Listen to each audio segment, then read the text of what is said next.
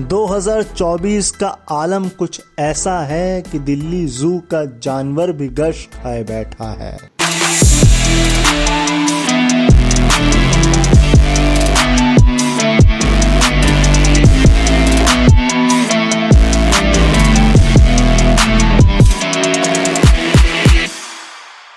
Hello hi नमस्कार, मैं हूँ अनोखा अंकित और साल 2024 के दानोखा शो के सेगमेंट फैक्टोरियल के पहले एपिसोड में आपका स्वागत है। मुझे मालूम है, आप थोड़ा मुझसे नाराज़ हैं, क्योंकि मैं एक बहुत अरसे बाद आपसे मुलाकात कर रहा हूँ। लेकिन देखिए, इसमें मेरी गलती नहीं है, आप ही की गलती है। अब आप जितनी जल्दी अपना प्यार मुझ पर लुटाएँगे, उतनी जल्दी मैं उस प्यार को अपने कटोरे में समेट करके आपके पेश खिदमत हो जाऊँगा। अब बात उस वाक्य की करते हैं जो मैंने शो की शुरुआत में किया था। अपने दिमाग में एक चित्र बनाइए कि एक जानवर अपने बेड़े में बड़े आराम से सुस्ता रहा है। और वो क्या देखता है कि कुछ लोग उसकी तरफ़ आ रहे हैं। वो और करीब आ रहे हैं। वो बहुत ही ज़्यादा करीब आ रहे हैं और उसके दिमाग में केमिकल लोचा होता है और वो ये सोचने लगता है कि भैया, ये लोग मुझे देखने आ रहे हैं कि मेरी देखभाल करने आ रहे हैं? और लैंग्वेज बैरियर भी आ जाएगा, आ ही जाएगा। अभी तक हम जानवरों से हिंदी में ही बात करते हैं नॉर्मली हाँ भैया, खाना खा लो, ले लो, खा लो। अब होगा ये कि अंग्रेज़ी में भी बात हो सकती है, क्या पता? बोले है ब्रो टेक अ फ़ूड अब होने को तो कुछ भी हो सकता है। अब आप कहेंगे, मैं ये सब बात कर क्यों रहा हूँ? एक्चुअली माजरा क्या है? माजरा ये है कि 30 साल के बाद दिल्ली जू, यानी कि दिल्ली चिड़ियाघर में नियुक्ति हुई है जू कीपर्स की। जी हाँ जू कीपर्स की नियुक्ति हुई है। लेकिन मसला सिर्फ़ इतना नहीं है। मसला यह है कि जिन सौ लोगों की नियुक्ति हुई है ये सारे के सारे ओवर क्वालिफाइड अनएम्प्लॉयड है। हाँ जी अनएम्प्लॉयड इसलिए क्योंकि इन्होंने पढ़ाई तो ज़्यादा कर ली, रोज़गार इनको मिला नहीं। अब यहाँ आकर इनको पटक दिया गया है। ये सारे के सारे over qualified educated unemployed person हैं। इन्होंने पढ़ाई क्या क्या की है? ग्रेजुएशन पोस्ट ग्रेजुएशन इंजीनियरिंग पढ़ा क्या क्या है? इंग्लिश गणित, अर्थशास्त्र, जीव विज्ञान नहीं पढ़ा है। भौतिक विज्ञान रसायन, विज्ञान, ये सब इन्होंने पढ़ा हुआ है। लेकिन फिर भी जॉब इनको ये करनी पड़ रही है। अब इसका कारण क्या है? इसका सिर्फ़ और सिर्फ़ सिंगल कारण, और वो है बेरोजगारी। क्या? बेरोजगारी नहीं है? बेरोजगारी है ही नहीं देश में। मुझे मालूम था आपके मुखमंडल से ये शब्द मुझे सुनने को मिल जाएँगे और इसके लिए मैं पूरी तरीके से तैयार था। तो यदि आपको ये लगता है कि देश में बेरोजगारी नहीं है तो आप एक काम करिए। आपको इस शो को सुनने की कोई ज़रूरत नहीं है। अपनी फ़ोन की बैटरी और अपना जो दिमाग है वो यहाँ बर्बाद ना करें। आप जाएँ कहीं और कुछ देखें और सुने।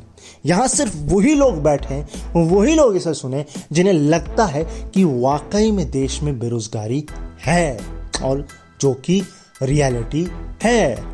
अब इन लोगों ने ये जो पढ़ाई करी है, ये सौ लोग जो यहाँ पर आ गए हैं। अब मान के चलिए कि अपने काम के साथ थोड़ा एंटरटेनमेंट भी तो होना चाहिए। अब ये दाना पानी खिला रहे हैं जानवरों को। तो मान लीजिए अचानक से कहा, कहने लगे, यार, तुमको ऐसा करते हैं, गणित सिखाते हैं जानवर को। टू प्लस टू बताओ। कुछ लोग केमिस्ट्री के फॉर्मूले सिखाने लग जाएँगे। और कुछ लोग, हो सकता है जानवर को अर्थशास्त्री बनाने लग जाए। जानवर भी सामने से बोले, हमें प्याज के दाम बढ़ने पर फ़र्क पड़ता है। कुछ लोग बोल बैठे अपने मास्टर से, अपने जो जू कीपर हैं उससे भैया, ये टमाटर का भाव आज क्या है? वो भी पलट के बोल दे सामने से। बहुत ज़्यादा है। वो कहे, आप, आज नहीं खाएँगे हम। आप कहोगे, क्या मज़ाक कर रहे हैं?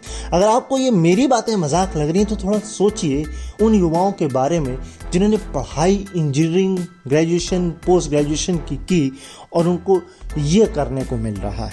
उनके मज़ाक के बारे में थोड़ा आप सोच लीजिए। मैं थोड़ा और आपको इसके बारे में क्लियर कर देता हूँ। इन लोगों ने सरकारी एग्ज़ाम दिया था। स्टाफ सिलेक्शन कमीशन का मल्टीटास्किंग एग्ज़ाम।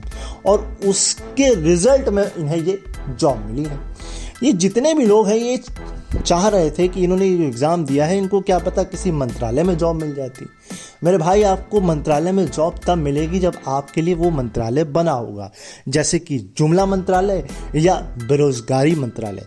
अब ये दो मंत्रालय जब बन जाएँगे, तब आपको यहाँ जॉब दे दी जाएगी। अभी आपको इसी से काम चलाना पड़ेगा। और इन युवाओं का भी कहना है कि भाई ठीक है, अनमने मन से हमको ये करना पड़ रहा है, मजबूरी है तो कर रहे हैं। अब जो जू प्रशासन है, वो बड़ा आशावादी है, वो इसे पॉजिटिवली ले रहा है। भाई आपको जो मिला है ना, वो आपको आपकी उम्मीद से ज़्यादा मिल गया है। क्योंकि इस पोस्ट के लिए ट्वेल्थ पास होना ही बस अनिवार्य है। इन लड़कों ने, इन बच्चों ने, इन युवाओं ने वो सब पढ़ लिया जो उनको पढ़ना चाहिए था, लेकिन इन्होंने वो नहीं पढ़ा जो इस पोस्ट के लिए है। जीव विज्ञान और वन विज्ञान। हाँ तो ठीक है, आप आशावादी रहिए। अब जैसे कि निर्देशिका जो हैं, वो कह रही हैं आकांक्षा महाजन, कि अभी हमको इनको काम देने की कोई जल्दी नहीं है। हम पहले इनको प्रशिक्षण देना चाहते हैं। बिल्कुल मैडम, देना चाहिए। ज़रूरी है। देना पड़ेगा। क्यों देना पड़ेगा? भाई, इन्होंने तो तैयारी अपने एग्ज़ाम के लिए की थी, अपनी जॉब के लिए की थी अपने क्वालिफिकेशन आईक्यू के हिसाब से की थी। मैं ये नहीं कह रहा हूँ कि ये जॉब ख़राब है। मैं ये कह रहा हूँ कि क्या ये जॉब डिज़र्व करते थे? है ना? बात ये है। अब इनको वो ये जो सीखना चाहते थे कि कंप्यूटर में टाइप करेंगे इधर उधर कुछ कर लिखेंगे लिखा पढ़ी लिखा पढ़ी अभी भी होगी। ऐसा नहीं कि लिखा पढ़ी नहीं होगी, लेकिन अब लिखा पढ़ी क्या होगी? सुबह का नाश्ता क्या देना है, दोपहर का लंच का देना है, रात का डिनर क्या देना है डॉक्टर को कब बुलाना है, इनको बीमारी कौन सी हो सकती है? ये अपनी अपनी ज़बान में हमसे क्या बोल रहे हैं? इनकी सफ़ाई करनी है। ये सारे काम इनको अब सीखने पड़ेंगे। तब तो ये जॉब कर पाएँगे। 18 से बाईस हज़ार की तनख्वाह है सिर्फ़ इनकी, जो इनको इस काम के लिए मिलेगी। पर मजबूरी है, करना पड़ेगा, क्योंकि देश में बेरोजगारी नहीं है। जैसा कि मैंने कहा, सब रोज़गार है। तो इसी बेरोजगारी के अब आंकड़ों पर नज़र डालते हैं कि वाकई आंकड़े क्या कह रहे हैं। अब बात आंकड़ों की कर लेते हैं, क्योंकि जब भी आंकड़ों की बात होती है तो मुझे बहुत खुशी होती है क्योंकि मुझे आंकड़े बहुत पसंद है और मुझे उम्मीद है आपको भी पसंद होंगे। तो आपके सामने एक ओवरऑल 2021-22 की आंकड़ों की तस्वीर खींच देता हूँ। तो इस अवधि में, देश में बेरोजगार ग्रेजुएट युवाओं की दर 42 परसेंट थी। यानी कि अगर ये 8 परसेंट ज़्यादा हो जाती तो हर दो में से एक युवा बेरोजगार होता। अभी ये तस्वीर कितनी जल्दी हमारे सामने आएगी, ये तो वक्त बताएगा, और जब ये तस्वीर आएगी तो माहौल क्या होगा, ये देखने वाली बात होगी। अगर मैं बात करूँ Periodic for Labour Force Survey की तो वो आंकड़ा कहता है कि 2021-22 में ग्रेजुएट बेरोजगार युवाओं की दर जो है, वो तेरह दशमलव चार परसेंट थी।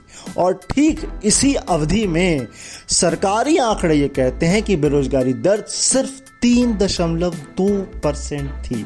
अगर मैं प्राइवेट सर्वेस की बात करूँ तो निजी think tank, Centre for Monitoring Indian Economy, यानी कि सी एम आई ई, कहता है कि अक्टूबर 2023 में देश में ग्रेजुएट बेरोजगार युवाओं की दर दस दशमलव शून्य पाँच परसेंट थी।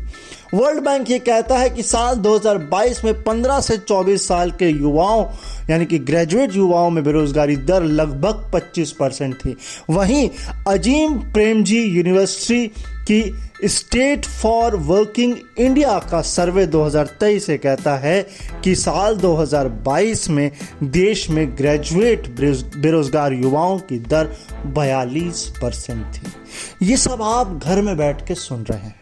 लेकिन सोचिए, कुछ लोग इसको सुनकर आग बबूला हो गए, विचलित हो गए और संसद तक पहुँच गए। आपने देखा, मुद्दा यही था, लेकिन ये मुद्दा कहीं गायब हो गया। हमने सवाल पूछे, बदले में हमसे ही सवाल पूछ लिए गए, हमको जवाब दिए नहीं गए और हम पर ही यूएपीए का ठप्पा लगा दिया गया। ये ज़ाहिर सी बात है और ये आजकल एक नॉर्म सा हो गया है नॉर्मल हो गया है कि अगर आपने सवाल पूछा तो हम आपको पहले ही एक ठप्पा दे देंगे। हमारे पास उसकी एक बहुत लंबी चौड़ी शब्दावली है। हम कोई भी शब्दावली आप पर इस्तेमाल कर सकते हैं। खैर तो समाधान क्या है? समाधान तो मोदी जी ने ऑलरेडी दे दिया था। 2019 में ही कि एक न्यूज़ चैनल के बाहर अगर कोई पकौड़ा बेचता है तो क्या आप उसे रोज़गार मानेंगे कि नहीं मानेंगे? तो पकौड़ा बेचना एक रोज़गार है और आप वो बेच रहे हैं। लेकिन सवाल ये पकौड़े तो हमने तल लिए लेकिन परचेजिंग पावर कहाँ है? क्योंकि अगर युवा ही बेरोजगार है तो वो पकौड़े खरीदेगा कौन? और हर कोई तो आ, हर कोई तो दुकानदार नहीं बन जाएगा ना। कोई खरीदार तो बनेगा ना। अब आपके पकौड़े जो साइड में तल के ठंडे हो चुके हैं, लेकिन कढ़ाई आपकी अभी भी गर्म है, उसमें अब क्या तला जा रहा है? उसमें आपका वर्तमान और भविष्य तला जा रहा है। तो देखते रहिए इस तलते हुए भविष्य और वर्तमान को, और उबलते रहिए। और जब ये उबाली अपने उफान पर आएगी तो फटेगी। तब कुछ होगा।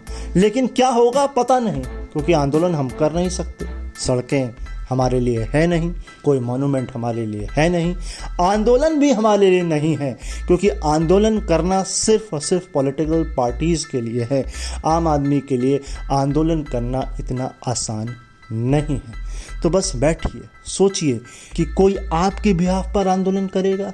या आप आंदोलन करेंगे, या आंदोलन सफल होगा, और उससे कुछ अब आंदोलन की बात अगर मैंने की है तो मेरी ये नैतिक ज़िम्मेदारी बनती है कि मैं आपको साफ़ और स्पष्ट शब्दों में ये बता दूँ कि भले ही आंदोलन करना एक लोकतांत्रिक प्रक्रिया है और हमें संविधान से इसका अधिकार प्राप्त है, लेकिन तब तक, जब तक हम वो अहिंसा पूर्वक और शांति से उसे करें। क्योंकि आवेग और हिंसा में किया गया कोई भी आंदोलन और काम ना ही सफल होता है, ना ही इससे किसी को मदद मिलती है और साथ ही आप भी खुद मुसीबतों में घिर जाते हैं। बदलाव होगा। अभी अगर आप में थोड़ी सी हिम्मत बची है, थोड़ी सी भी हिम्मत बची है तो इतना बस करिएगा इस पॉडकास्ट में कमेंट कर दीजिएगा। इसको शेयर कर दीजिएगा, क्योंकि ये भी एक हिम्मत का काम है।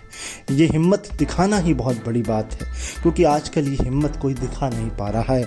और ज़्यादा हिम्मत हो आपके पास तो इसको सब्सक्राइब और फॉलो कर लीजिए। एक हिम्मत है मेरे पास कि मैं ऐसे ही एपिसोड लाता रहूँगा। तब तक, जब तक शायद मेरी हिम्मत ना जवाब दे जाए।